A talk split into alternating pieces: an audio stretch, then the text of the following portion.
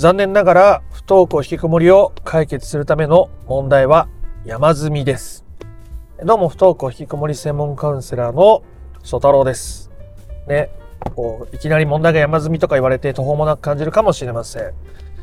えば自己授与するとか子供のことを受け入れる、えー、子供のへの先回りや過干渉を手放すということが不登校引きこもりを解決するためにはとても重要だってことを聞いたことある人も多いと思います。ただ、じゃあいきなり子供のことを完全に受け入れられるのか、自分のことを受け入れられるのか、いきなり先回りや過干渉を急にやめられるのか、そんなわけはないはずですね。いきなり、ある日突然、完全にそれができるようになりましたという人を僕は見たことがありません。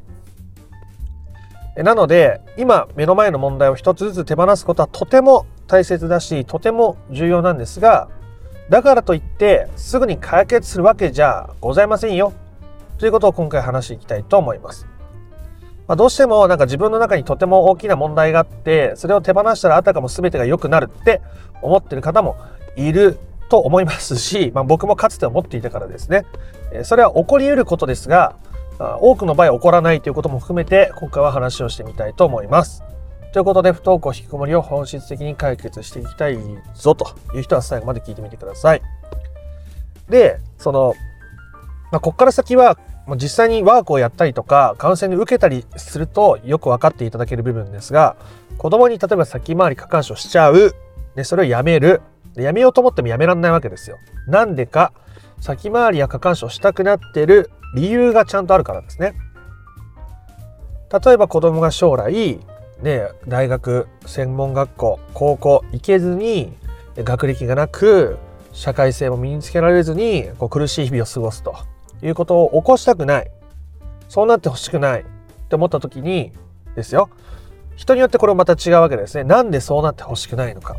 ある人は、こう世間様からの目が怖い。ね。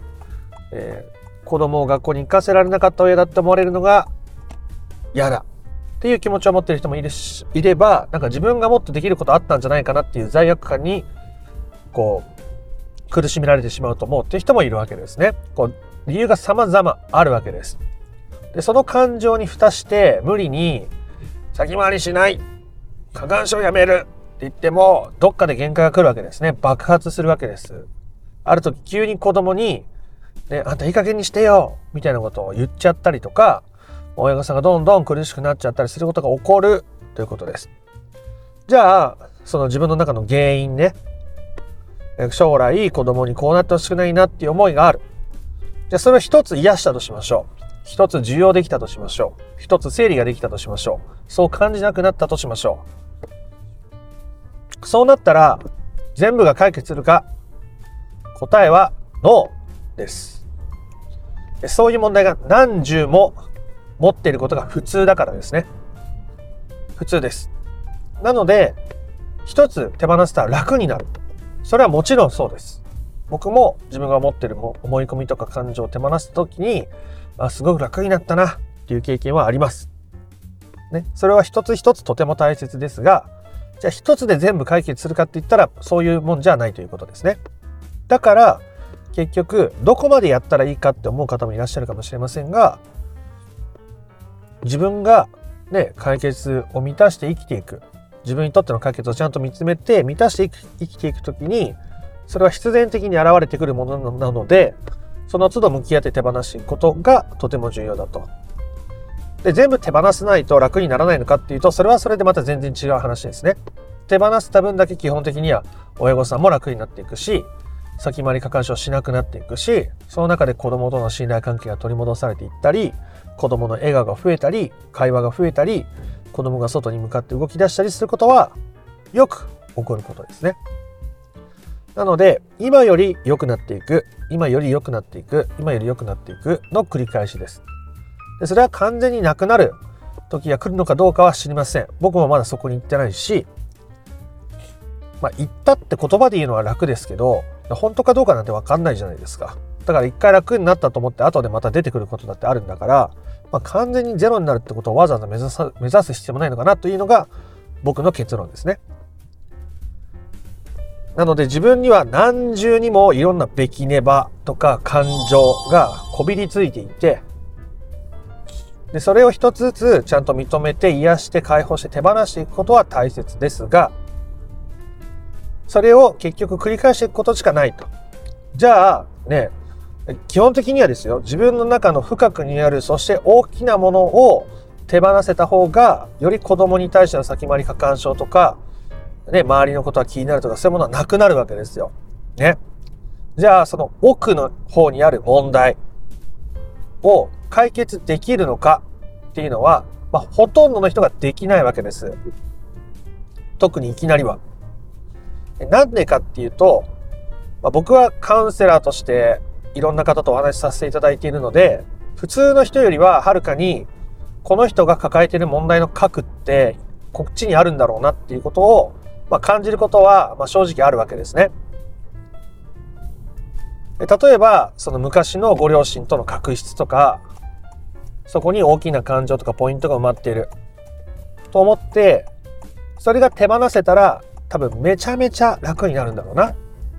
めちゃめちゃ解決に近づくんだろうな。お子さんともいい関係に向かうんだろうな。と思うことはよくありますが、が、それを僕がクライアントさんに話したときに、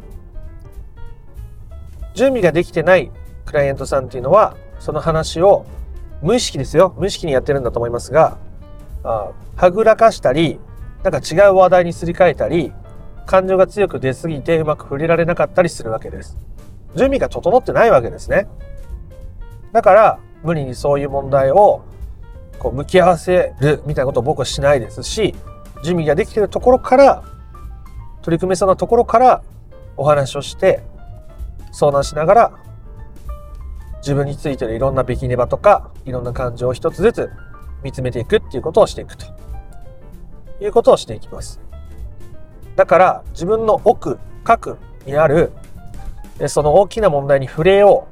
ね、近道したくなる気持ちはよくわかりますが、基本的に、それは、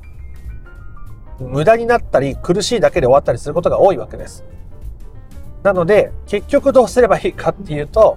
今自分が感じていることに一つ一つ向き合って、無理ない範囲で自分のペースで歩んでいくことが結局一番早いし、一番の近道ですね。なるべく早く、楽に、簡単に、まあ、僕もできるような方法をお伝えしているつもりではありますが、とはいえ近道しようとしすぎると、逆に遠回りになっちゃうわけですね、こういうのは。なので、今、自分が感じているその課題、子供に対して先回りしちゃうとか、あ時にはやっぱりどうしても学校に行ってほしいと思っちゃうとか、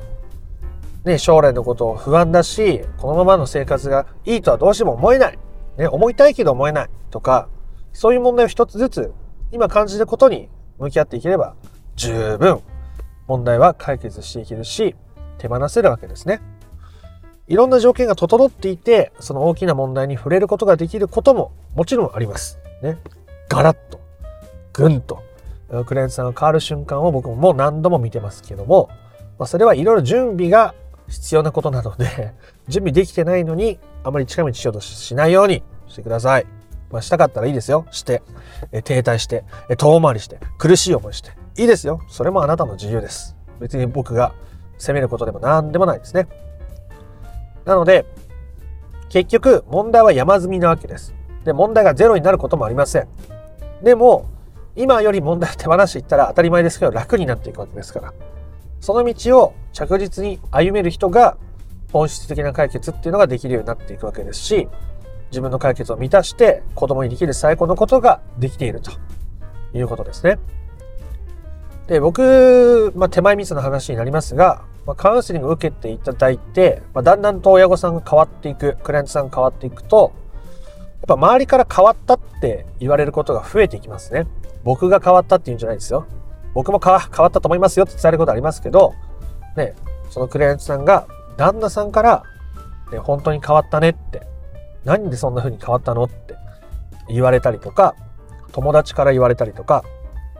子供から言われたりとか、お母さんなんだか、ね、前よりなんか明るそうだし、優しくなったし、なんか変わったねって言われたりすると、なんで別人のようにも変われるわけですね。それは何も新しい自分になるとか、ね、生まれ変わるっていうよりは今まで背負ってきたものを一つずつ下ろしていった先にそうなっていくっていう感じですね。そうした親の姿を見て子供は自由に振る舞っていいんだな。人生って自分の価値観を優先して尊重してもいいんだな。時に立ち止まったり、地団打を踏むようなことがあってもいいんだな。ということを言葉以上に感じ取って、そして穏やかな安定した家庭、親子の信頼関係がある中で子供は次の一歩を自然と踏み出していくことでしょう。中にはと、まあ、僕の解決って基本的に子供が学校に行くことっていうところに重きを置いてないですね。だから、子供が学校に来ましたみたいな話をあえてあんまりしないようにしています。あえて。それを言うと、子供が学校に行けるから、子供が家から出て行ってくれるから、だから解決したいっていうモチベーションを大きくしてしまうかなと思って、あえてそういう話はあまりしないです。で、こうカウンセリング期間中も親御さんにとっての親御さん自身の変化を目指してやっていくわけですね。でそれが満たされていくと子供のことは気にならなくなっていくし親御さん自身が穏やかで過ごせるようになっていくし、まあ、それが一つの解決なわけですけどでカウンセリングの期間中も子供が結局、まあ、学校に行ったってならないケースももちろんあります。もちろんね。で、その何ヶ月後とか、1年後とかに昔のクライアントさんからこう連絡をいただいて、あれからしばらくして子供が学校行くようになりましたとか、で、あれからこんな風になんか動き出して家の中でいろんなことやってくれるようになってますとか、まあそういう風におっしゃって連絡くださる方も大変たくさんいらっしゃいます。ね。でもなんでそんな風に変化したのか。もう子供に変化を期待しなくなったからですね。あなたはどうですか？今のままでもいいよって本当に誰かに思ってもらえてるっていう安心感を本当に心の底から感じた時に今みたいに悩んだり力んだり頑張ったりよく分かんなくなったりすることってむしろ難しくなるわけですね。親御さんが自分にそれを与えることによって親御さんはそれを子供に与えることができるようになっていくわけです。その中で子供は自分の人生を生きていくというふうになっていくわけでございますね。ということで話をまとめて終わりたいと思います。